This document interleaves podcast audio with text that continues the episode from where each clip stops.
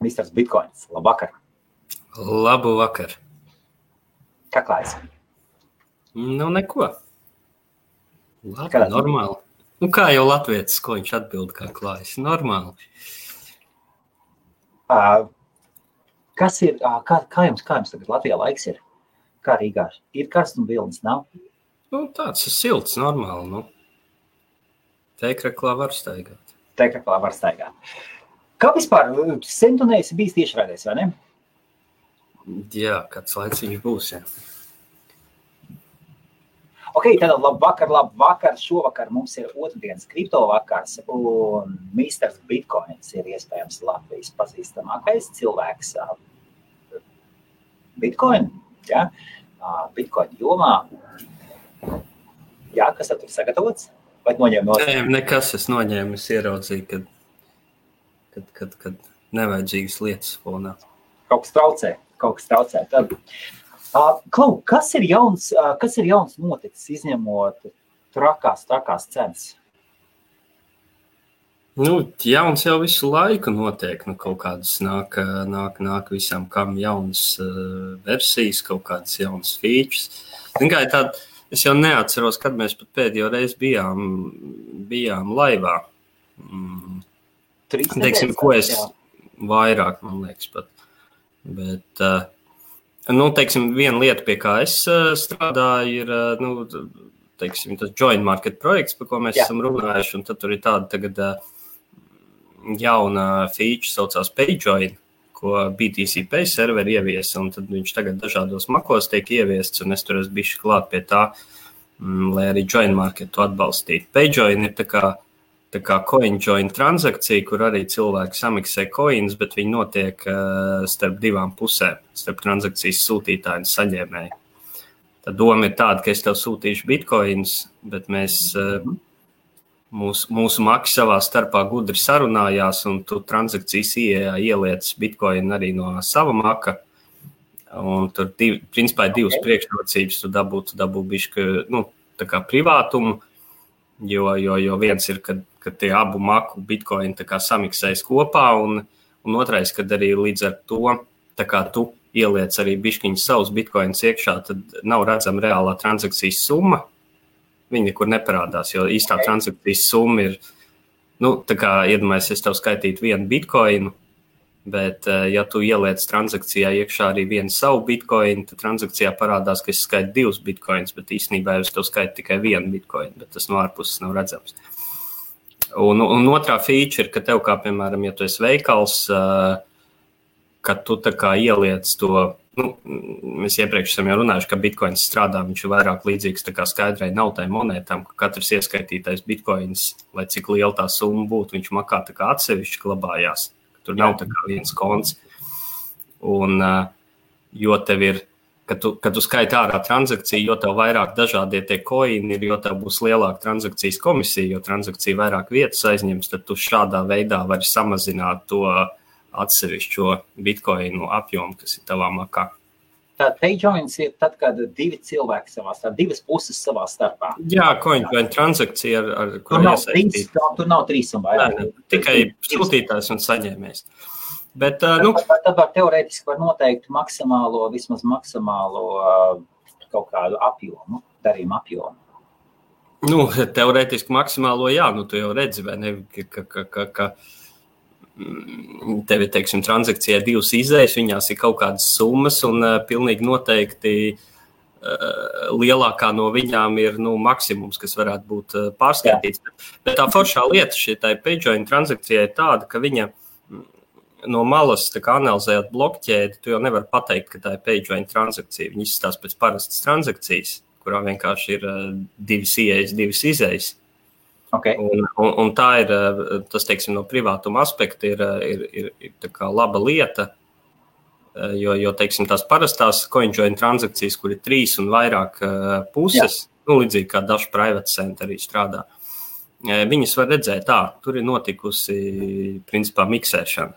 Jā, tu nezini, kurš kuram ir aizskaitījis, bet tu redzi faktu, ka cilvēks to ir darījis. Tad ar, ar PayJoin tas, tas īsti nav redzams.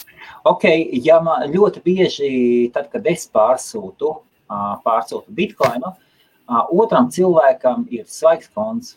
Uztaisīt svaigu nulīti kontu. Mm -hmm. Arī kontā mm -hmm. nekā nav. Nu, iztērēts, kā tukšo. Konts nav pareizs vārds. Cilvēks, bet, nu, jā. nu, nu jā, ne konts, labi, maciņš, maciņš ir tukšs. Maciņā vispār nav, pat neviens mm -hmm. saka, Kā šāds cilvēks var pieņemt uh, pagejoinu maksājumu? Uh, pagejoinu ir tā, ka tajā gadījumā pieņemsim iermais, ka, ka teiksim, nu, pieņemsim, ka gan sūtītāji, gan saņēmēji maksā atbalsta to, to, to, to pagejoinu protokolu.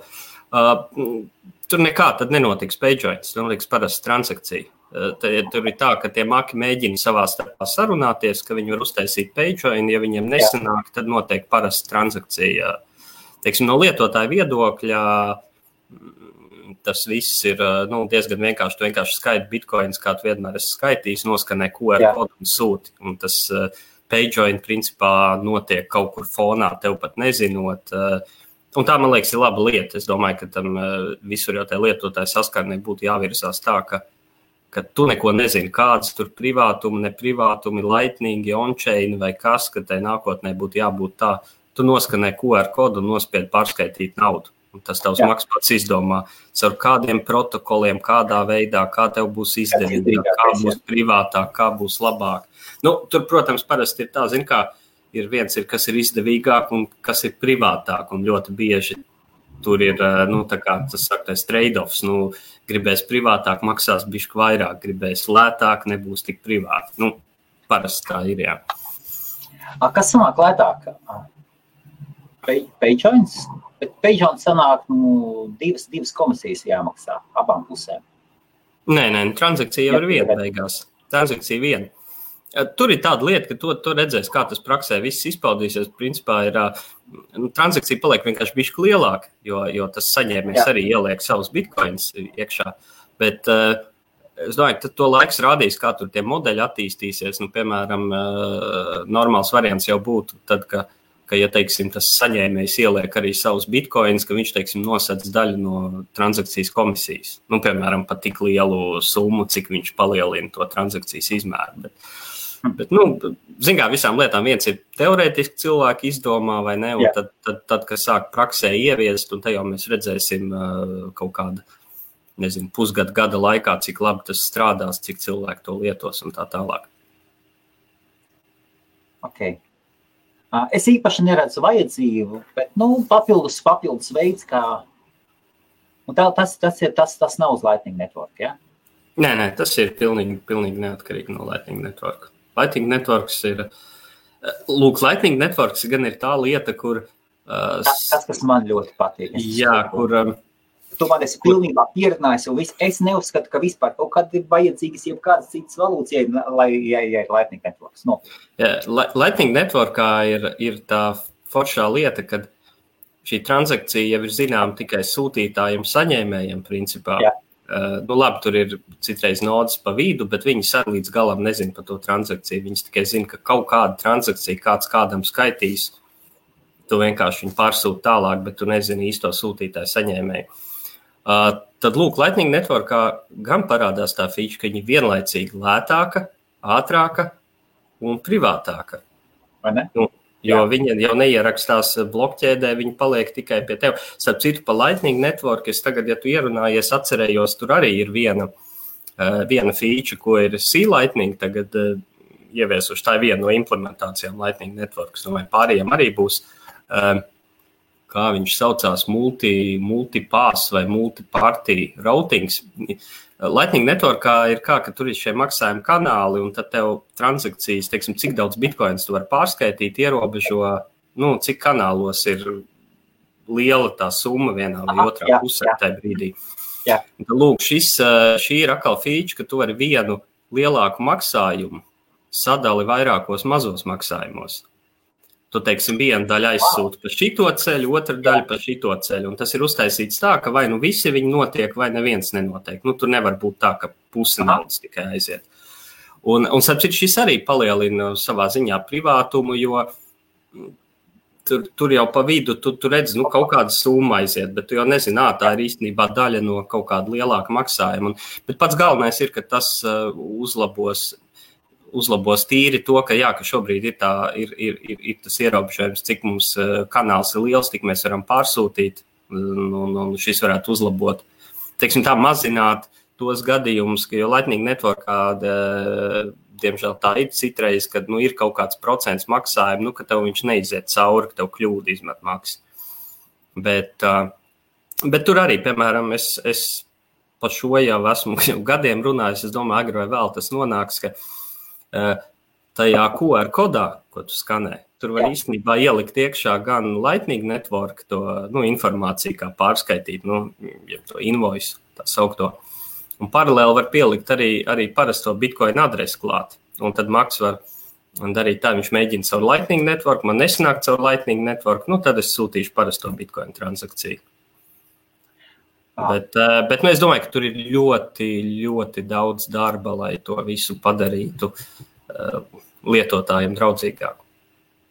Jo, nu, ilgtermiņā, ilgtermiņā jau mēs gribam, lai bitkoinu lietot nebūtu sarežģītāk kā, kā, kā lietot kredītkarti, piemēram, vai PayPal. Tieši tā. Plus, tu Bet, nu, pieminēt, ka uzreiz noņem ļoti, ļoti lielu slogu no, no, bit, no bitkoina nodevs. Jā, jā, protams, nu jā, tev ir. Ne, nepie, nepiedrazo ar visu ar, maziem darījumiem. Jā, tieši tā, nu tev uh, parastā bitkoina transakcija, viņi ir visiem, kas griež nodas, katra šī transakcija jāverificē, jāpārbauda un tā tālāk. Un, un pēc tam mūžīgi jāglabā. Tātad tas ir gan diska vieta, gan procesora jauda. Uh, gan vēl, nu, trafiks kaut kāds internetā. Labi, Latvijā tā nav problēma, bet ir cilvēkam, nu, teiksim, trafiks arī problēma, cik viņi gigabaitus tur iztērē mēnesī. Uh, tad jā, un, un, un, un savukārt Lightning Network transakcija, nu, viņu tur uh, kaut kādas. Uh, Kaut kādus resursus tērē tikai tās puses, kas ir iesaistītas šai, šai transakcijā. Un par Lightning Network, starp citu, vēl viena lieta ir, ir, ir tāds elektrumaks, un es neesmu pats tagad pats to jauno versiju skaties, man liekas, ka viņi palaiduši jauno versiju, man liekas, 4.0 eh, kur ir eh, Lightning Network atbalsts eh, elektrum jau iebūvēts, kas ir, nu, principā tev ir viens maks, kurā tev ir gan, gan, gan, gan nu, uz datoru lietojams maks, kur tev ir gan bitcoins, gan parastais, gan, gan, gan bitcoin transakcijas ar Lightning Network. Nu, līdzīgi kā telefonā ir Blue Wallet. Bet, nu, es arī, arī teiksim, vēlreiz, tad uh, ir bet, bet tie savā starpā tie maki nevar sarunāties. Ja? Kādā ziņā savā starpā? Nu, piemēram, Blue Walletam tu izvēlies, tu uztaisi adresi Bitcoin. Jā, jā, jā. Bitcoin Elektru, elektrumam ir līdzīgi, tev būs divi maki neatkarīgi. Viens nu, būs tāds. Pārsūtīt un pārsūtīt no viena uz otru. Pār, nē, pārs, no viena uz otru tu vari pārsūtīt. Man liekas, ka Blue Walletam arī bija iebūvēts, ka tu varēji pateikt, paņem man no šitā parastā Bitcoin maka. Uh, es gribu papildināt Lightning māku, un elektrumam arī kaut kas tāds. Uh, tur tiek, jā, jā, un tur tiek lietota tāda mm, tehnika, ko sauc par submarīnu swaps. Okay, uh, zemūdens apmaiņa. Tur tā ideja ir tāda, es pieņemsim arī cilvēku, es kaut kad biju hodlu, hodlu atvēris uh, darījumus cilvēkiem manuāli, to piedāvāja neliela komisija. Tā ideja ir tāda, tev nav obligāti jāatver pat jauns kanāls ar, ar Lightning, ar, ar kaut kādu transakciju. Tur vienkārši tu man pārskaiti bitkoinus uh, caur, caur parasto blokķēdes transakciju, un es tev pretī aizsūtu šos bitkoinus Lightning networkā.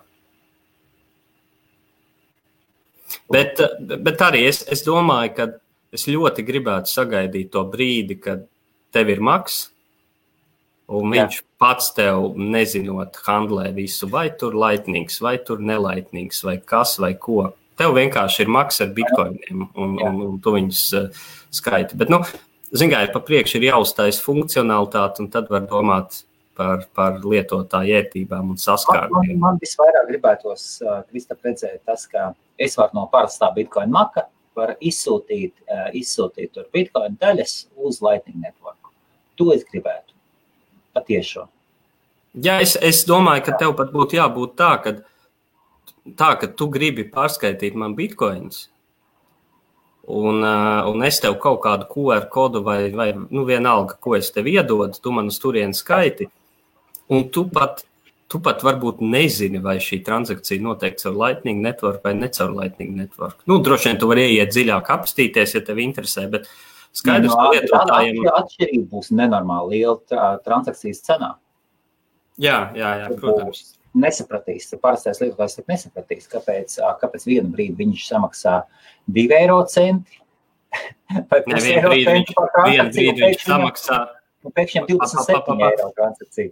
Jā. vienu brīdi viņš samaksā centa simtaļu, un nākamā brīdī Jā. viņš samaksā 2 eiro, piemēram. Jā, nu šī ir tāda, principā jau redzēja, ja, ja, ja zin kā, nākotni jau, teiksim, gadiem uz priekšu vienmēr ir grūti prognozēt. Jā. Nu, cilvēkiem, kā, kā man liekas, kaut kur es par šito lasīju, ka cilvēkiem ir tieksme pārvērtēt, ko, kas notiks tuvākā, tur, teiksim, gadu, divu laikā, un kārtīgi nenovērtēt to, kas notiks 50 gadu laikā. Un kas būs pēc desmit gadiem, droši vien mums nav ne mazākās nojausmas, varbūt būs, nezinu, izgudrot vēl kaut kādu protokolu, nu, ko mēs tagad pat nezinām. Bet no tā, kas ir šobrīd, uh, nu, Lightning Network ir, uh, ir, ir kā, nezinu, tur ļoti daudzas lietas, kas ir kā cilvēkam no lietojamības daudz foršākas. Nu, kaut vai tas, ka tev tiešām ir uh, praktiski bezmaksas transakcijas, jo, nu, Jā. nu, man liekas, ja cilvēks samaksā par kaut ko mazāk par vienu centu, tad, tad, tad priekš, nu, tas principā ir bezmaksas, vai ne? Jā. Uh, nu, salīdzinot, ja teiksim, cik tu maksā par bankas pārskaitījumu, vai ne? Nu, labi, uh, citiem ir tur bezmaksas. Man ar laikam ir tur maksāja bankai, man ir kaut kādi desmit maksājumi pa brīvu, bet nu, tā standartā, standarta maksājums, uh, man liekas, tur Svetbankai uz citu banku būs tur 36 eiro centi. Vai ne? Ok. Nu, un tas ir tas, ko cilvēki, gat, cilvēki ir pieraduši. Viņi 36 eiro centus maksā, un nu, nu, tā ir jāmaksā. Jā. Tad skatos, ja tev, ja tev bitkoina transakcija izmaksā zem 36 eiro centiem, tad es uzskatu, nu, tad ir, tad ir viss ok. Jā, plus tā nav starptautiskā. Ā, Ir divi jautājumi. Uzdosim. Jā, es taisnu atvēru komentāru sadaļu. Jā, nu, Tad Reinis Runcis jautā. Zini, ko Mm. Jā. nu, varētu teikt, jā, ka es esmu akūti noraidošs, bet um, Kāpēc? ar, uh, Nē, nu tie ir kas, nu tur ir, uh, principā viņi pamatā ir uz ētera, man liekas, bāzes taisīt lielākoties tiek. Um, tur jau bija, starp citu, ar viņiem bija, bija problēma, tā ka mums martā ar Covid notika lielie kraši visās biržās. Jā. Uz pilnīgi viss, tur, tur jau pat nebija tikai uz, uz kripto, bet uz, uz pilnīgi visiem aktīviem. Tad tur ēterim sapcīt radās problēmas ar tiem kontraktiem, jo tur kaut kā sanāca, ka tev pazuda segums, un tad viņi tika automātiski likvidēti. Un, uh, jo tur, teiksim, defi ir, nu, tur, tur ir varianti, piemēram, arī tur laikam bija aizdevumi kaut kādi savstarpēji un tādas lietas, bet uh, par defi ir. Uh, ir divas lietas, ko arī, nu, divi, divi, divas tādas features Bitcoinā, ko arī var pat DeFi, uz, nu, DeFi saīsināt no Decentralized Finance, tā kā decentralizētas finan, finanšu pakalpojumu. Uh, ir uh, Joint Market projekts, par ko jau mums bija viens raidījums, un ir Lightning Network. Abos gadījumos tu vari darbināt programmiņu, uh, kurai tu iedod bitkoinus, un tev nāk kaut kādi pasīvie ienākumi. Un savā ziņā jau tas ir uh, arī DeFi. Vienīgais, nu, mm, šajā gadījumā nevis tu tur kādam kaut ko aizdod vai ko, bet uh, tev tu reāli nodrošina kaut kādas pakalpojumus. Joint market gadījumā tu piedāvā bitkoinus, uh, nu, likviditāti miksēšanai. Uh, Lightning network gadījumā tu palīdzi kā, pārsūtīt maksājumus pa tīklu. Okay. Uh, Bet, bet nu, ir, ir tā, ka es, tiem, es tam defī visam diezgan pavirši sekoju. Jo, jo, jo nu, kā mēs zinām, es esmu Mr. Bitcoins, es esmu rīktīgi Bitcoinā iekšā. Un man, nu, un tiešām ir tā, ka man tur pietiek tur, ko sekot. Līdz ar to es, uh, es, es esmu citiem koiniem un to aktivitātei mazāk sācis sekot līdzi. Jo nu, nu, stundas mums ir 24 diennaktī, diemžēl. Šaubām. Un, un, un, un, nu, kaut kā tā. Es, es negribu, zinu, kā es negribu uzreiz pateikt, ka viss tur ir sūds, jo es to nevaru pateikt, tāpēc, ka es neesmu vis, visu izlasījis, vis, visā iedziļinājies, bet, eh, teiksim tā, esmu skeptisks. Nu, lai viņi spēlējās. Jā, nu, tā. Un, Okay. Ā, Un tad šāds ir. Kāda veida un cik daudz drošības līmeņa ir Kristapam? Tas ir Misteram Bitcoinam. Nu, labi, ka Kristaps ir Misters Bitcoins. Uh, pilnīgi noteikti nestāstīs par detaļās par to, kā viņš glabā savus bitkoinus, jo šī ir ne, informācija, ko tu droši vien negribi publiski stāstīt, jo tas samazinās man drošību. Bet, uh, jā, simtsvap tā ir, tā ir lieta. Nu, labi, simtsvapi man skartu mazāk, jo, jo, jo es pamatā bitkoins netur biržās. Simsvapi ir tad, ka gan simsvapi, gan starp citu ir kaut kādas arī e-pasta paraļu noplūdes. Es zinu, gadījums cilvēkiem, piemēram, viņš ir glabājis visus savus bitkoinus Coinbase, un viņam vienu dienu ir iztīrīts konts pa tīro. Un, man liekas, bija, bija gadījums tieši ar simsvapu. Nu, simsvaps ir tā, ir tā ideja, ka kāds aiziet pie mobilā operatora un dabū uh, simkartes tavu numuru. Un, ja tev Jā. ir divu faktoru autentifikācija, principā jebkura divu faktoru autentifikācija caur, caur SMS ir diezgan nedrošs pasākums. Labāk ir lietot nu, kaut kādus jubikējus, uh, Google autentifikatorus, nu, jebko, Tā, kas es, tev ir. Es gribēju, es gribēju pajautāt tev vienu lietu par Google autentifikatoru. Tev ir priekšā, nav? Man, man, telefons, man, man neviens. Tad, kad uh, tu atver Google autentifikātoru, vai joprojām Google autentifikators neprasa ievadīt paroli? Jā, neprasa. A, kāpēc viņam jāprasa? Tas jau nav uh, kāpēc? Google autentifikātors. Tāpēc, ka auto... Jā, jo pirmkārt, pirmkārt, pirmkārt, tev telefonam ir jābūt ir ar, ar aizsargātam. Jā. Okay, tas, tas ir nākošais drošības līmenis. Es nelietoju Google autentifikatoru vispār. Ir daudz cilvēki, kuri nelieto, kuru te mobilais telefons nav aizsargāts ar paroli.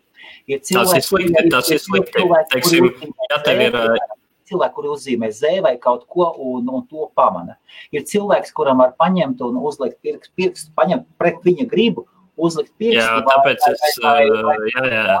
Noskanēs. Tāpēc Nā, es iPhone, savam iPhone uz trīs viņiem pārmet, viņiem nav elementārās drošības. Labi, paklau. Es tev, līdzi man jau sakrājās viss, ko es gribēju. Pirmkārt, pirkstu nospiedumus es, man, man iPhone ir, bet es to uh, funkcionalitāti nelietoju. Jā. Uh, man ir pinkots, pinkots vajag lietot sešus ciparus.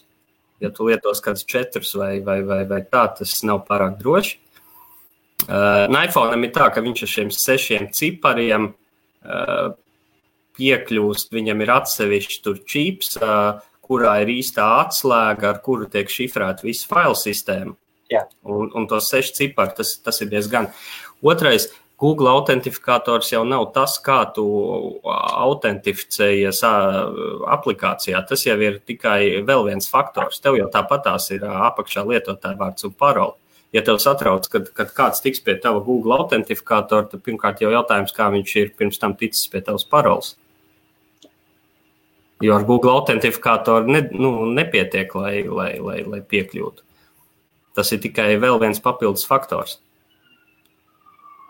Un, nu, un telefona, jā, un kāpēc arī man, pieņemsim, kāpēc man vienmēr būs pinkots priekšā? Nu, ļoti vienkārši man ir telefonā bitcoin maki, un nevis bitcoin maki prasa kaut kādu vēl savu pinkodu. Ir tāda, nu, kas neprasa.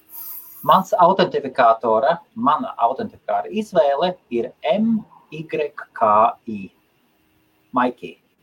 Ļoti interesants autentifikators, kurš ļauj, kurš ļauj tad, kad jums ir viena, piemēram, mani bieži uztrauc, kas notiks, ja es pazaudēšu savu mobilo telefonu. Tiešām, vai iekratīs ūdenī? Tagad, mm -hmm. Jā, Google, autentifikatoriem tā esot problēma, cik es zinu. Un, un citreiz izdodas atjaunot, vai citreiz nē. Toties, uh, piemēram, mums ir tirdzniecības kamera, un tirdzniecības kamera ir savs Gmail konts pieeja Gmail kontam ir ar, ar divu, pakāšu, divu pakāpju autentifikātoru. Tad izmantojot šo pašu to, to maikī, es varu, es varu izdarīt tā, lai daudz lietotāji, daudziem lietotājiem ir pieeja vienam, nu, vienam autentifikātora risinājumam, kā, kā to tagad pasaka attaisa Gmail, attaisa mums ir trīs vai četri cilvēki, kuriem ir. Mm -hmm. kur, kur, nu, skaidrs, skaidrs paroli ir viena, bet. bet, bet... Telefona numuru, kur var ievadīt, kur var attaisīt savu autentifikātoru un iet no savas puses.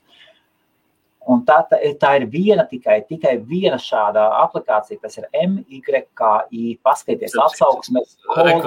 Viktors jautā. Viktors jautā. Jā, tur ir jautājums, vai viņi, man liekas, viņi jau tur jau ir tas viens tas uh, standarts. Tas, tas, viens standarts, tas ir viens standarts, mm. kur saka atveriet savu Google autentifikātoru, piemēram. Google jau nav vienīgais, kuram ir autentifikātors. Mm, mm, tur ir jā, jā, gatavs. Microsoftam ir savējais, kas, man, man nepatīk tas, ka, man nepatīk tas, ka es nevaru nošērot savu, uh, savu uh, pieeju, pieeju aizsar, aizsargātāji programmā vai kas. Es gribētu, piemēram, lai man ilgai tur ir kaut kādas arī, arī lai lai viņi varētu piekļūt pie manai Binance vai kaut kam tam līdzīgam. Un pats, un pats galvenais ir drošība. Ja no sākuma man nav jāievada parolē, attaisot aplikāciju, kāpēc tā bankas aplikācija? Tu zini kaut vienu bankas aplikāciju, kur attaisot vairāk, tad nav jāievada parolē. Nu, par bankas aplikāciju, tev ir, kas ir bankām jau iet klāt, tagad tas Smart ID. Smartai, nu, Latvijā kodu kartes sen ir likvidētas, tev ir vai nu jālieto smart ID, vai, tev ir kodu kalkulators jāpērk. Un uh, smart ID ir kā tas otrās, otrais faktors.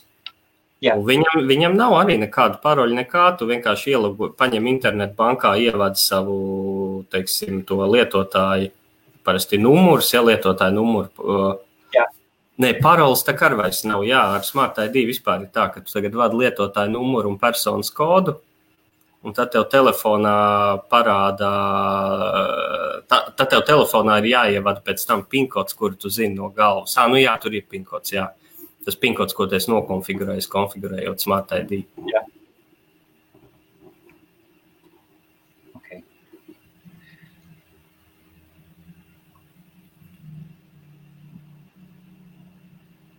Es nezinu, kas tur domāts. Man sapcīt, Android nav, bet man sapcīt, būs Android. Man eh, pa ilgiem laikiem man būs atkal Android iekārta. Jā, es, nē, es jau, man jau sūtījumā nāk, nu nē, es mašīnai likšu Android eh, radio, CD, DVD Man ir, eh, man, man ir vieta, kur man nav paredzēts oriģināli tas din, bet man ir vieta, kur viņi ielikt. Es, es, es pasūtīju no, sapcīt, aprakstā ir tas purs, kas ļauj ar atlaidēm no Amazon sūtīt. Jā. Šim es pat uzliku, laikam, 19% atlaidi. Man kaut kad pēc nedēļas no Anglijas atnāks tas. 19% atlaidi? Mm Kas to visu sēdz?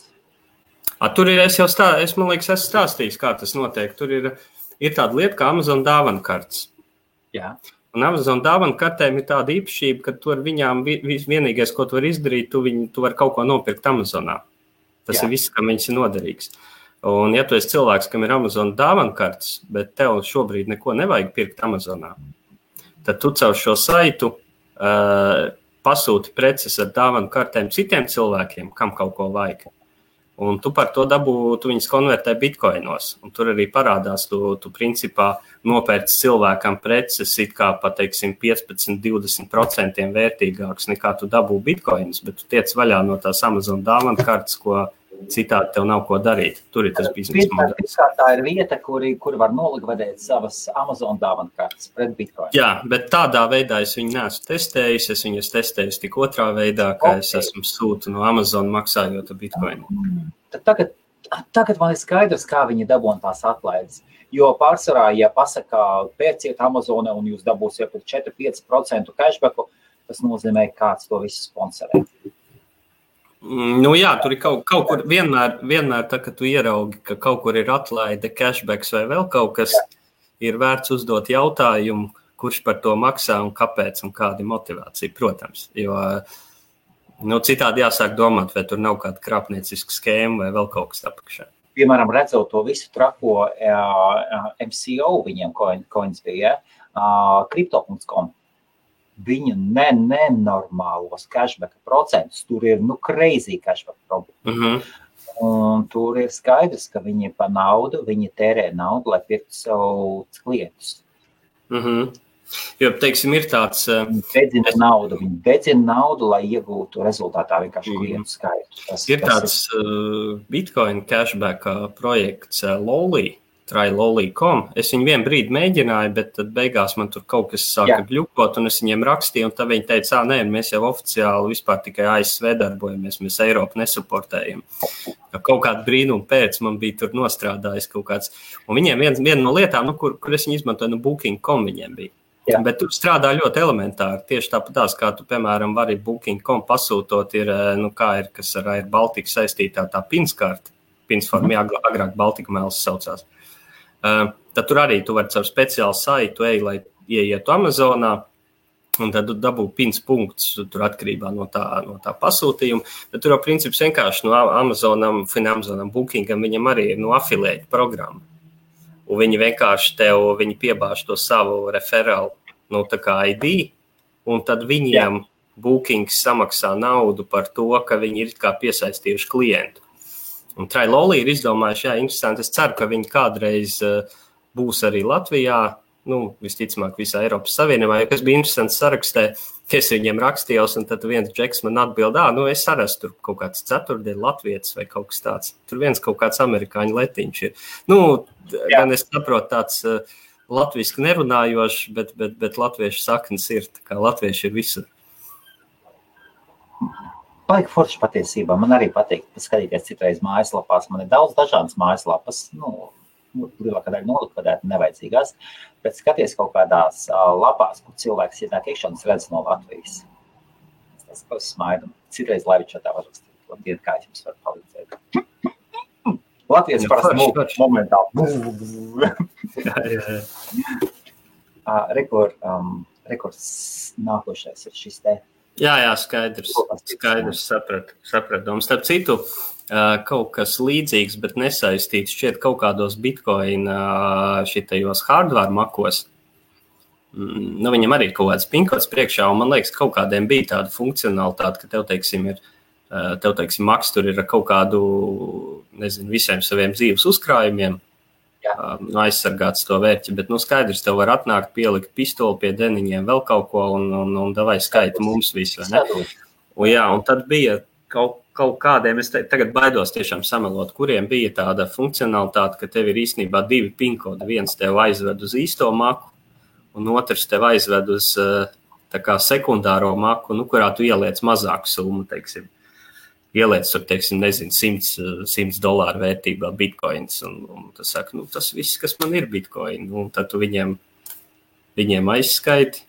Protams, tur parādās arī, es domāju, ka, nu, ja viņi gudri, viņi var teikt, ah, bet man liekas, tu mums neparādīji īsto bitkoinu maku un tā, bet katrā ziņā šī ir, šī ir, šī ir laba, laba feature, nu, ne tikai, tikai Androidā vai, vai, teiksim, hardware maku drošībā, kad ka, jā, ka tev ir kaut kādas divas, divas vai vairāk paroles, un, un, un, un viņas uh, noved pie dažādiem rezultātiem. Hmm. Okay. Es tagad sāku domāt, ka principā jā. tev vajadzētu droši vien mm, būs šitie jāiedziļinās, ka principā jau vajadzētu trīs kaut kādas, ka tev ir tas īstais, tad tev ir viens fejkais un tad tev ir otrs fejkais. Nu, tad tev it kā, nu, ja tev kāds saka, jau, jau pagaidi, tev jābūt vēl vienam pinkodam. Nu, to parasti, to parasti nekad neviens nezina. Tad, kad... Nu, jā, nu, šis vispār ir cilvēks, diezgan... Diezgan... Cilvēks, kas ar varu pie tevis lauzīsies iekšā, no, no, daža, no dažādām durvīm nāk, nākot ieliem vai pa logiem, viņiem parasti tehniskās zināšanas nebūs. Viņiem būs citas zināšanas. Tas gan jā. Droši vien, ka ja, ja, ja jums ir lielāki bitkoina apjomi, tad jebkurā gadījumā par tādām lietām kā apsardzi arī ir vērts padomāt, vai pašaizsardzības ieročiem. Tā, kas tur bija? Es nu, pārdedzināju, bija Jā, tāda funkcija. Jā, Ledgeram, laikam, man, es domāju, ka vajadzētu arī trezoram būt, bet es saku, es neminēju pirmīt uh, konkrēto maku vārdus, jo man, man ir bail samelot, kur, kuriem tas ir, kuriem tas nav. Kaut uh, cenas tagad izmainījās, uzgāja uz augšu uh, bitkoinam un automātiski uzreiz visai pārējai kripto pasaulē, ja tā rupi nopaļot. Nu, tā jau tas ir. Jā. Jā, uh, tad kā ir ar transakciju cenām? Kas notika transakciju pusē? Ar transakciju komisijām? Jā. Uh, bija, bija brīdis, ka bija diezgan, diezgan pilns tīkls. Kad gribēji kaut cik ātri transakciju mierīgi, tu varēji arī, nezinu, piecīt, varbūt samaksā. Bet, zināt, tas viss jau ir parasti tā, ka viņš uz naktīm, naktīm iztīrās. Un tagad par šito nedēļas nogalu beidzot bija pilnībā viss tas backlogs iztīrījies. Tu varēji viens ar to šī baitā par diviem centiem sūtīt. Um, jo tur jau ir, bet jā, tur ir sakarība ar cenu lielākoties tāda, ka tā kā biržās notiek kaut kāda aktīvāka cenas kustība, Jā. Viņai pat nav obligāti jāaug, viņi tikpat labi var strauji krist. Galvenais, ka notiek kaut kādas svārstības lielākas. Eh, tad parasti arī, eh, arī vairāk cilvēku grib bitkoina transakcijas tīklā pārsūtīt. Un eh, iemesls, es domāju, ir tāds, ka tad, kad notiek liels svārstības, tad radās kaut kādas cenu starpības starp dažādām biržām. Jā. Un cilvēki mēģina, nu, kā arbitrāži, viņi mēģina šīs cenu starpības izmantot, un viņiem jādzenā bitkoini starp biržām. Bet tāpēc es, es ļoti ceru, ka vairāk biržas ieviesīs ir pirmkārt to pašu Lightning Network. Šobrīd no lielajām biržām eh, Bitfinex tikai to atbalsta.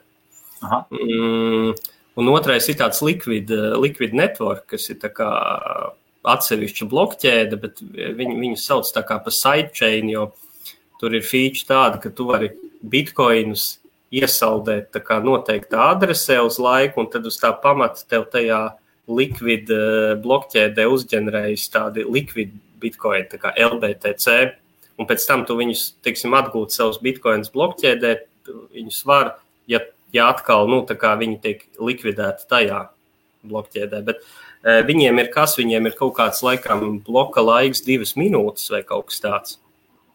Un, Jā. manuprāt, e, šai, e, zin kā, viņam ir tā, ka viņam nav maineri, kas viņam ir kaut kādi pārdesmit kā validatori, kas principā ir visādas biržas un viss, kas tāds. Un skaidrs, ka tur tas drošības modelis ir pavisam savādāks. Bet, ja es gribu pārskaitīt bitkoinus no vienas centralizētas biržas uz citu centralizētu biržu, nu, kur tāpatās, principā, es jau bitkoins esmu uzticējis kādam citam, tad uh, man jau nav obligāti vajadzība, lai šī transakcija starp šīm biržām notiktu bitkoina blokķēdē. Viņi jau var lietot kaut kādus citus mehānismus. Un, uh, Nu, es ļoti, un otrais, kāpēc tā kā Lightning Networks, tur ir forši Lightning Networkā ir, ir cilvēki, kas uzskata, ka Lightning Networks eh, vispirms tiks plaši lietots nevis eh, cilvēkiem pērkot tēju vai aliņu, bet eh, taisni traderiem dzenājot starp biržām summas, jo Lightning Networkam ir tā priekšrocība, ka tev ir tas settlements sekundēs.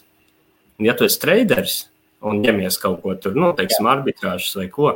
Tev patiesībā nav svarīga šī transakcijas zemā komisija. Tā tev ir pie kājas, tu tāpat labi nopelni. Bet tas, ka tu vari sekundēs dabūt no, no vienas biržas, otrā biržā kaut kādas aktīvas, tas tev ir daudz svarīgāk.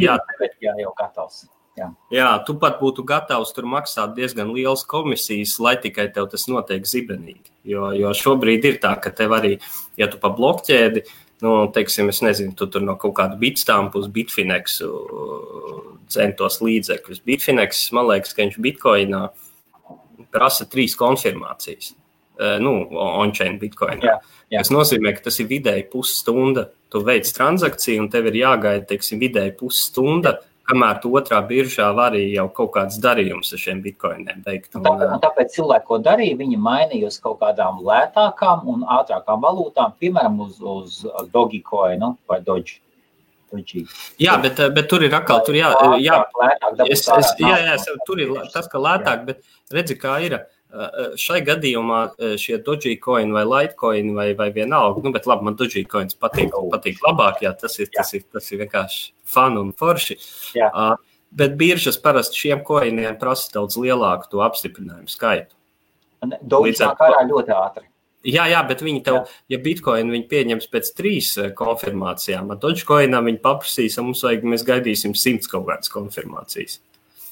Jo mēs jau esam iepriekš par to runājuši, ka, šos, ka jo mazāk, teiksim, kriptovalūtu, jo viņai ir lētāk taisīt 51% uzbrukums, un starp citu, eh, man liekas, pēdējās nedēļās vai tik nebija divi atkal uzbrukumi Ethereum klasika. Šādā veidā. Nu, ka bija kaut kāda reāla, bija pat, eh, bija pat uh, nozagta nauda no, no biržām, vai kurienes izmantojot uzbrukums Ethereum klasika. 51% uzbrukumu taiso, taisa. Dabonot vairāk nekā 50% no mininga, no mininga naudas. Jā, jā, un tā dožā nav, dožā nav mineri. Nē, dožā ir mineri. Viņi vienkārši, man liekas, viņi mērķi maino ar Litecoin. Nē, dožā ir, viņam ir, dožā ir skripta algoritms, tas pats, kas Litecoinam. Jā, X11, jā?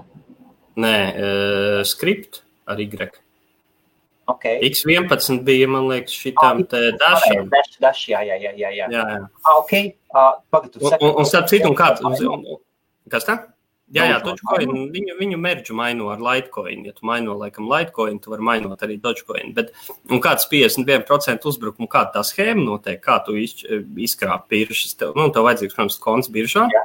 Jā. Tu aizskaiti kaut kādu to ēteru klasiku, Pagaidi, ka viņš tur konfirmējās, bet fonā, zini, tu maino savus blokus īstenībā. Ja. Tad šo eteru klasiku pārdod, eh, teiksim, pret bitkoinu. Tad tu veids izskaiti no biržas ārā bitkoins sev, un tajā brīdī tu uh, reverso to bloku ķēdi uz brīdi, uz to, uz to bloku, pirms tu aizskaitīji tos oriģinālos coins uz biržas. Jā. Tie, kas nesaprot, tad ienāc, tu ieved, ieved iekšā, ieved iekšā savus koinus, apmaini pret bitkoinu, izņem ārā, un pēc tam tu atnāc, ieved iekšā vēsturiskas savas transakcijas. Līdz ar to, ka tev ir liela jauda, tu ceri, ka pārrakstīs arī tavas tās transakcijas, un, ja pārrakstās tavas transakcijas, parāda viņas neesošas, tad tev. Ja? Jā, un tur, jā, un tur mēs nonākam pie tā, uh, pa, pa, pa ko arī es runājis, ka principā uh, uz jebkuru algoritmu pirmkārt vienīgā blokķēde kas ir kaut cik droši, ir dominējošā. Jo šīs dominējošās blokķēdes, nu, tiksim, man liekas, Ethereum klasika, tur tas hash powers bija kaut kādi daži procenti no Ethera. Nozīmē, ka kurš lielāks Ethera parastā mineris var uzbrukt Ethereum klasika. Un otrkārt, ja ir, ja ir šīs kriptovalūtas, kuras var mainot ar CPU vai GPU, kur nevajag specializētu apertūru, tu vienkārši vari mākonī nopirkt. Un, un tur tiešām šiem kaut kādiem, man liekas, tam pašam Ethereum klasikas, starp citu, bija. Ka šis vienas stundas uzbrukums, nu, viņš kaut kādā varbūt pieci par skaitli maksāja. Tur nav tā, ka miljonu būtu pat jāieliek. To, jā, ka to var... bija salīdzinoši lēts, jā. Jā, jā, jā. Bet tad tur bija citas, kuras bija tik lētas, ka Nu, bija, man liekas, mēs vienreiz to lapu skatījāmies, Jā. ka tur dažiem bija stunda, tur, tur, tur simtos dolāru maksā. Nu, kur, tu, kur tu saproti, ka vienīgais iemesls, kāpēc, kāpēc neviens neuzbruk tam koinam, ir, ir tāds, ka nu, ne, nu, nu, nevienam viņš neinteresē vienkārši. Zini, kā, ja tev ir tāds mazs koins, tu jau viņu arī īsti Nu, nu, ko tu tur uzbruksi? Nu, viņam nekādas tirgos nav likviditātes, jau viņu pat nepārdos nevienam pietiekami lielā apjomā. Varbūt, varbūt pat tirgos biržās viņš nemaz nav iekšā. Jā, viņš būs kaut kādās kreisās, un tev nebūs, zin kā, tu jau šitādu operāciju netaisīs, lai pārsimts dolārus nopelnītu. Ja, ja tu taisi, tad tu gribi kādu vismaz 5, 6 ciparu skaitli no tā nopelnīt. Kas, kas jauns skama vidē? Kas ar kameriem? Kas kamera pasaulē? Skamu. Skameri skamo, kā vienmēr. Es neesmu, zinu, kā tas skam, skameri jau, jau droši vien vairāk darbojas. Tas ne kaut kas ar Twitter bija. À, jā, jā, to es biju aizmirsis. Jā, nu, starp citu, Džeku noķēra, jo viņš bija diezgan neprofesionāli pēc tam tos bitkoins, bet uh, bitkoins tālāk sūtījis, bet, bet nu, cik Džekam kaut kādi, viņam nav 20 pat. Viņam ir 11 gadi. Un viņš no tās operācijas dabūja kaut kādu, man liekas, viņam ir bitkoini kaut kur uz 3 miljoniem. Un viss, ko viņš izdarīja, viņš ar sociālo inženieriju vai kā viņš tika Twitter eh, kaut kādām moderatoru adminu panelim klāt. Jā. Un sāka Ilona Maska, Jeffa Bezos un vispārējo vārdā mm, rakstīt tvītus, kad atsūtiet, es tagad, man šodien ir labs noskaņojums, es gribu saviem sekotājiem kaut kā pateikties, atsūtiet man uh, bitkoins te pa 100 dolāriem, es jums tūlīt aizsūtīšu 200 atpakaļ. Starp citu, bija ļoti labi analizēts tas tvīts no, no psiholoģijas viedokļa. Jā. Ka viņš bija vienkārši perfekti uzrakstīts. Tur bija, teiksim, viens punkts bija uh, piedāvājums spēkā tur tikai nākamās, nezinu, 10 vai 30 minūtes, piemēram. Tas ir jā, ļoti svarīgs jā. aspekts. Tu cilvēkam, eh, cilvēkam piespied ātri pieņemt lēmumu viņam nav laika. Viņam nav laika. Vēl, jā. Jā, viņam nav laika apdomāt, vai kādam zvanīt, vai, vai, vai kaut ko viņš, o, te tūlīt būs. Ne? Bet šādi, šī ir ļoti populāra skema metode, un es, es īstenībā esmu izbrīnīts, ka cik daudz cilvēku joprojām uz to uzķerās. Nu, nu, cilvēki mīļie, nu nav tā, nebūs neviens, neviens jums. Neviens jums neko pa brīvu tāpat vien nedāvinās. Tas ir pirmkārt, otrkārt, ja es, ja es gribēšu padomāt, es tev gribēšu Nezinu, nu, tev ir, tu, tu esi foršs džeks, es tev gribu 100 eh, eiro tagad, vai ne, uzdāvināt. Es tev vienkārši aizskaitīšu 100 eiro, nevis es teikšu, pārskaiti man 100 eiro. Jā. Un tad es tev skaitīšu atpakaļ 200. Un tas, šis skams, principā, ir visi šie Nigērijas uh, prinču. Jā, un tie cilvēki joprojām uzķerās. Starp citu, es dzirdēju stāstus, ka Lagosā Eh, nu, Nigērijas galvaspilsēta, Lagos ir tiem. Tur, starp citu, ir tik daudz luksus mašīnas. Nu, Rīgā nav tik daudz luksus mašīnu. Un kad viena liela daļa tie, kas brauc ar tām luksus mašīnām, ir tie, kas veic šīs uh, schēmas. Un cilvēki tiešām skaita viņiem to naudu. Viņi, viņi brauc ar Lamborghini tur vienkārši. Nu, jāatcerās arī, ja es nekļūdos, piektā lielākā ekonomika pasaulē. Nigērija. Nu, varbūt ne piektā, bet jā, viņi top 10 bija, viņiem jā. ir cik prognozes, ka uz nākotni viņi pat ies uz augšu. Viņiem ir viņi arī top 10 pēc iedzīvotāju skaita. Un ar visu to, ka pusvalstī tur notiek pilsoņu karš, viņi ir, viņi ir protams, ka viņi ir principā Āfrikas vadošā ekonomika. Jā, ir. Jā. Un kā, kas, kas arī terorizē daudzas mazas valstis ļoti spēcīgi viņiem ir ārējā ārpolitika, viņiem ir ļoti spēcīga. Viņiem. Nu jā, bet tāpat laikā viņi, un futbols jā. viņiem arī ir diezgan labā līmenī, bet, bet tāpat laikā viņiem, es saku, viņiem pusvalstī tur noteikti džungļos, tur kaut kādi, nu viņiem kaut kādi musulmaņi tur taisa savas revolūcijas un, nu, nu jā. Aha. Bet katrā ziņā, jā, vēlreiz no cilvēki, neskaitiet nevienam savus bitkoinus. Jā. Tā ir veca, veca schēma. Atsūti man, atsūti man 5 kapeikas, es tā nosūtīšu rubli. Bet tas ir vienalga, lai kas to rakstītu. Ja to raksta, tas ir skams. Uzreiz. Bet galvenais, jā, tā, nu, nu, laikam tā ir, ka nu, šīs vis, vistupākās un vienkāršākās schēmas strādā. Viņas strādā, jo, jo pietiekami daudz lētcīgi cilvēki vienmēr atrodas. Un, un, un, un, un, nu, jā, nu, tur es domāju, ka tur tāda tevi tāda, nu, kā, nu, piemēram, nu, reķina, labi, Džeks tur 3 miljonus atdeva, bet tādam, tādam, piemēram, Ilonam Maskam, viņam tik ir, man liekas, miljonos sekotāji. Un tev jau no tiem, teiksim, entajiem miljoniem, tev jau pietiek, ka pieci cilvēki uzķerās. Tev jau nevajag, ļoti maz procentiņu, un tu to savu, bet kas ir interesanti, ka cik es biju pētījis, Nu, zini, šie izspiedēji vīrusi, kas nošifrē tev, teiksim, datu nesējus, un tu prasa jā. bitkoins vai ne, un, starp citu, Garmins uz šito bija ielidojis. Viņi vairākus miljonus samaksāja.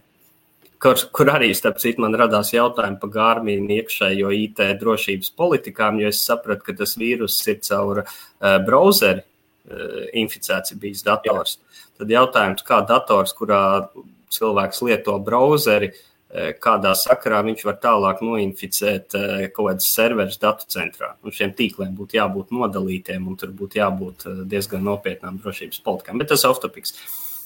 Nu, lūk, un pa, pa kaut kādu bija tas viens populārais izspiedēja vīrus, kur taču bija ziņas, tur bija nu, pilns internets, bija slimnīcās, tur kaut kur nolokoti tie datori, Jā. metro stāsts, nu, pa visu pasauli. Tad ar visu šo vīrus, kas ir uztaisījis, nezinu, desmitiem miljonu zaudējumu pasaulē. Cilvēki bija bitkoinos, viņiem bija samaksājuši cilvēki tur kaut kāds dažs desmit tūkstošus dolāru. Šeit Džeks vienkārši tiek Twitterī un uzraksta pāris tvītus, un viņš tiek pie miljoniem.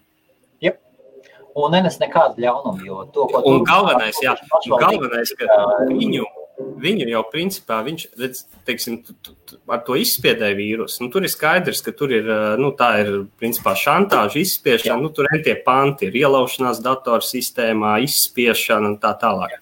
Te maz, šīm, džekam, šīm džekam vienīgais, ko var piešūt, tas ir ielaušanās Twitter iekšējās sistēmās. Jo bitkoins viņš nevienam nav nozadzis. Cilvēki paši viņam šos bitkoinus ir aizskaitījuši. Viņam labi, it kā var viņam pa krāpniecību, jo viņš tā solīja skaitīt atpakaļ, bet neatskaitīja. Bet, uh, bet katrā ziņā viņam, viņam, viņš gan naudu nopelna vairāk, gan darbu ieliek mazāk, gan viņam arī draugu mazāk par to vēl beigās.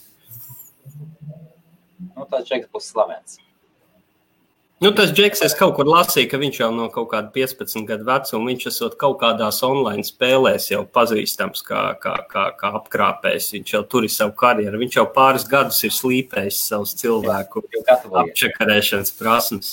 Es esmu redzējis cilvēkus, kuri saka, es iešu un mācīšos programmēšanu tikai, vai, lai nu uzlaustu bankas, vai nu tīri. Es, es esmu tāds cilvēks saticis. Mm -hmm kuri saka, es iešu mācīšos programmēšanu tikai, lai nozagtu. Palielo. Nu, es varu pasmaidīt. Tas ir apmēram tāpat ir cilvēki, kas uh, saka, ka viņi ies mācīties programmēt, tāpēc, ka tur maksā liels algas. Nu, tā labs programmētājs parasti tur nesanāks. Bet alga, alga normāli sanāks. Nē, nu sanāks, sanāks, jā, bet... Uh, Viss kārtībā. Piemēram, es sāku mācīties programmēt, tāpēc, ka man patika datoru un programmēšana. Un 90. gadu vidū nu, tur galīgi vēl nebija tā, ka IT, IT visiem bija baigi lielās algas. Tur jādara, jau ir jāmēģina tomēr darīt to, kas tev padodas un patīk. Nevis tikai tāpēc, ka, tāpēc, ka varbūt tur būs liels algas. Vai...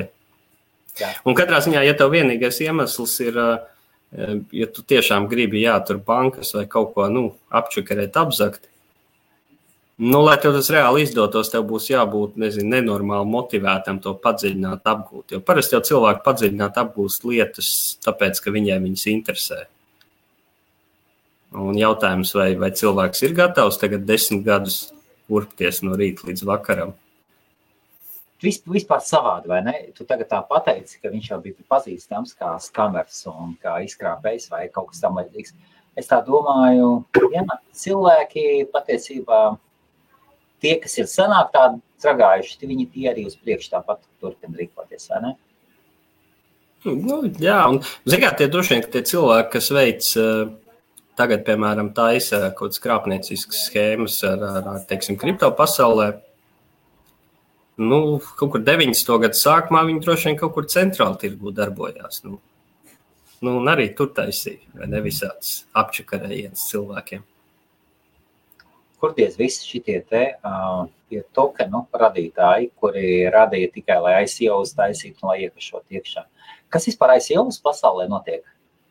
Mm, nesekoju tagad. Nu, kaut kāda daļa no viņiem droši vien dabūs uh, nepatikšanas no regulātoriem, Jo, nu, zin kā ir, tai brīdī tev iziet tas cauri tā, kas jā. mums ir. Jā, es ar, jā, tas Viktors, Viktoram piekrīt, jā. Uh, ja, zin kā, tu, tu, tu izlaidāsi jau tagad dabūt ar pāris miljonus, nu, baigi forši. Un viss ir izdevies, un neviens man neko nesaka, bet tev jau tas amerikāņu regulators var arī pēc pieciem gadiem pie tevis atnākt. Tikai tas smukais ir tas, ka taisot ICO, tev nav jābūt fiziskai adresei vai. Nu, protams, protams bet, uh... no svaiga gaisa paņemt. Un šodien direktors sauc Jonatans, Jonathan McKenzie. nu, bet atcerieties, ja tu, ja tu uzkāpsi uz varžacīm amerikāņu kaut kādām aģentūrām, trīs burtu vai cik burtu vienalga. Un tur, laikam, Fincents ņemās tur vairāk par trīs burtiem, bet, uh, nu, amerikāņiem ir resursi. Ja viņi gribēs, viņi tev atradīs. Arī, arī. Jā. Protams, Jā. Ir, protams, tikai pie nosacījuma, ka tavā ICO ir kaut viens amerikānis piedalījies. Citādi jau viņiem neinteresē, ko tur dara. Arī, jā. Klau, es dzirdēju, ka Irāna pirmajā pieciniekā ir pēc, pēc mainīga, pēc mainīga jaudas. Viena no pa pirmo piecinieku, pa pirmo piecinieku starpā. Es nezinu. Tas, ka viņi, tas, ka viņi ir, uh, saprot, tādu diezgan 180 grādu pagriezienu šajā uztaisījuši tēmā, tas gan. Aha. Jo, jo viņiem bija, es pats zinu, arī, arī, arī te Eiropas uzņēmēji ir, ir, ir Irānā mainojuši tā puslegāli. Tagad, tu, Bet, to legāli. Tagad, mm, ja. nu, viņiem bija tā, ka cilvēki tur, viņiem tas viss bija tā kā tāda pelēkā zona. Un, protams, lēta elektroenerģija un skaidrs, viss tur līda, kaut ko tur pakluso veda iekšā minerus vai ne, un tad tur tumsas aizsegā transportēja un tā. Jo viņiem jau pat bija tā, ka pirmkārt viņiem ir lēta, mm, bet laikam mošajām ir vispār bezmaksas elektrība. Tad, tad tur bija, man liekas, atrast maineri mošajās.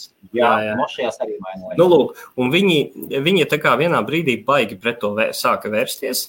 Jā. Tad, laikam, uzlika kaut kādas nodokļus, ko kaut kas, kaut kas. Var sakot, tas, eh, tas foršais, ašais bizness tur, tur, tur, tur pazudīja. Bet es saprotu, biznes, ka viņi. Biznes joprojām ir jaunākais, kas ir no Irānas, ja tu neesi dzirdējis.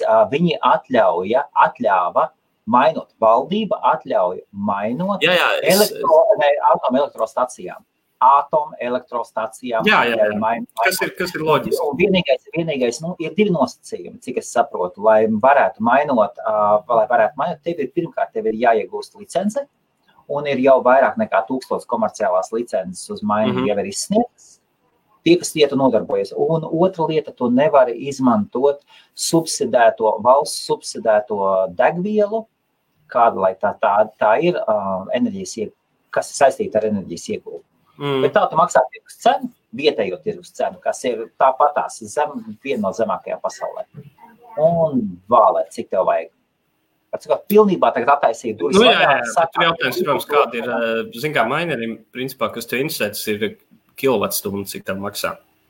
Un, mm. kad es pēdējo reizi par to interesējos, es sapratu, ka tā, tā robeža esot 5 centi kilovatstundā, tev ir jā, nu, tas ir augstā, augšējais limits, ir 5 centi, lai tev vispār atmaksātos kaut ko, kaut ko tur domāt un darīt.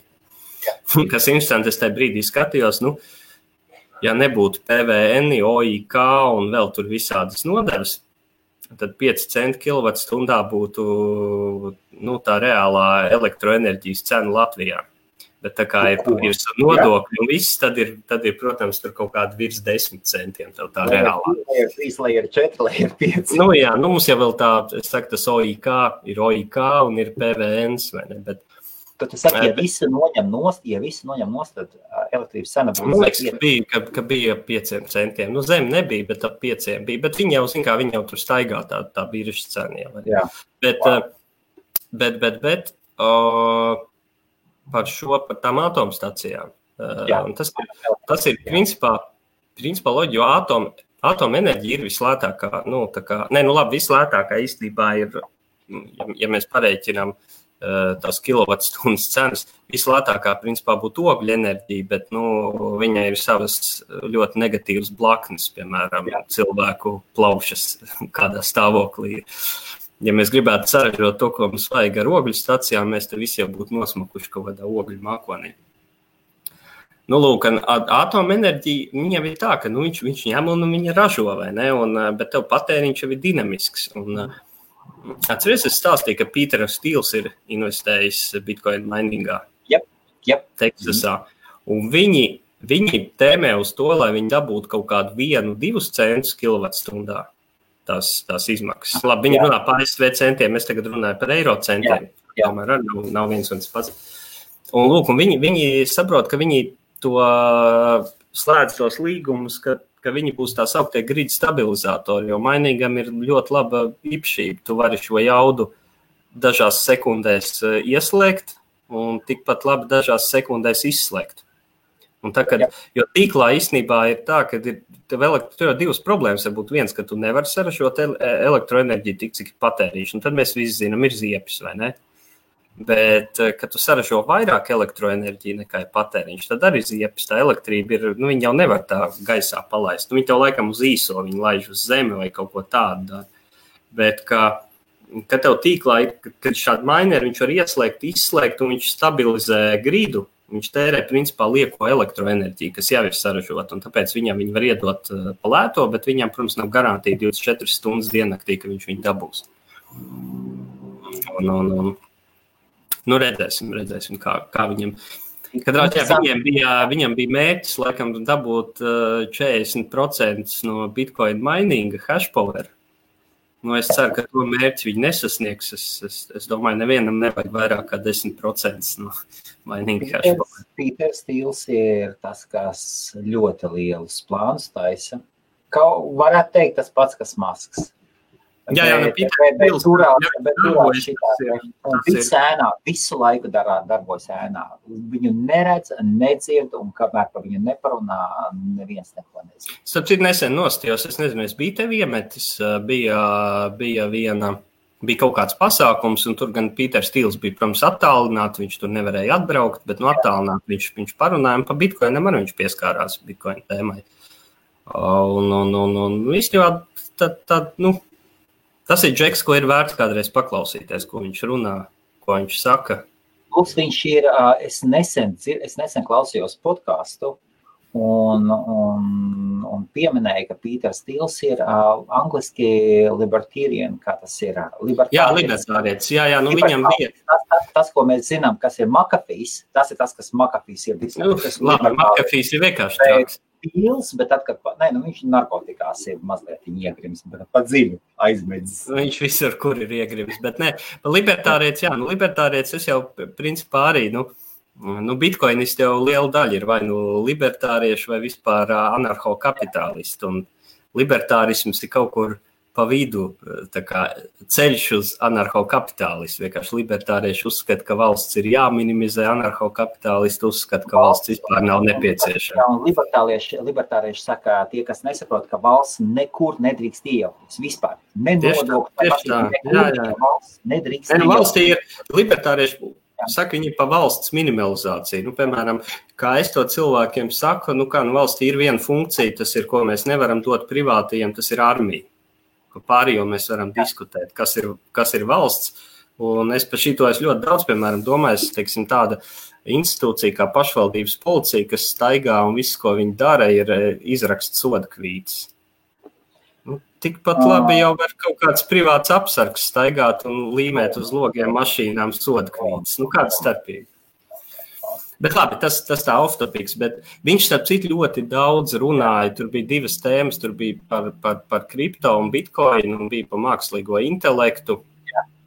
Un, kad viņš teica, jā, bitkoins, kripto, tas mūs it kā virza uz brīvību, un tad ir mākslīgais intelekts, kas un big data un viss tas, kas ir nu, arī tāda karsta tēma, vai neko daudz runā.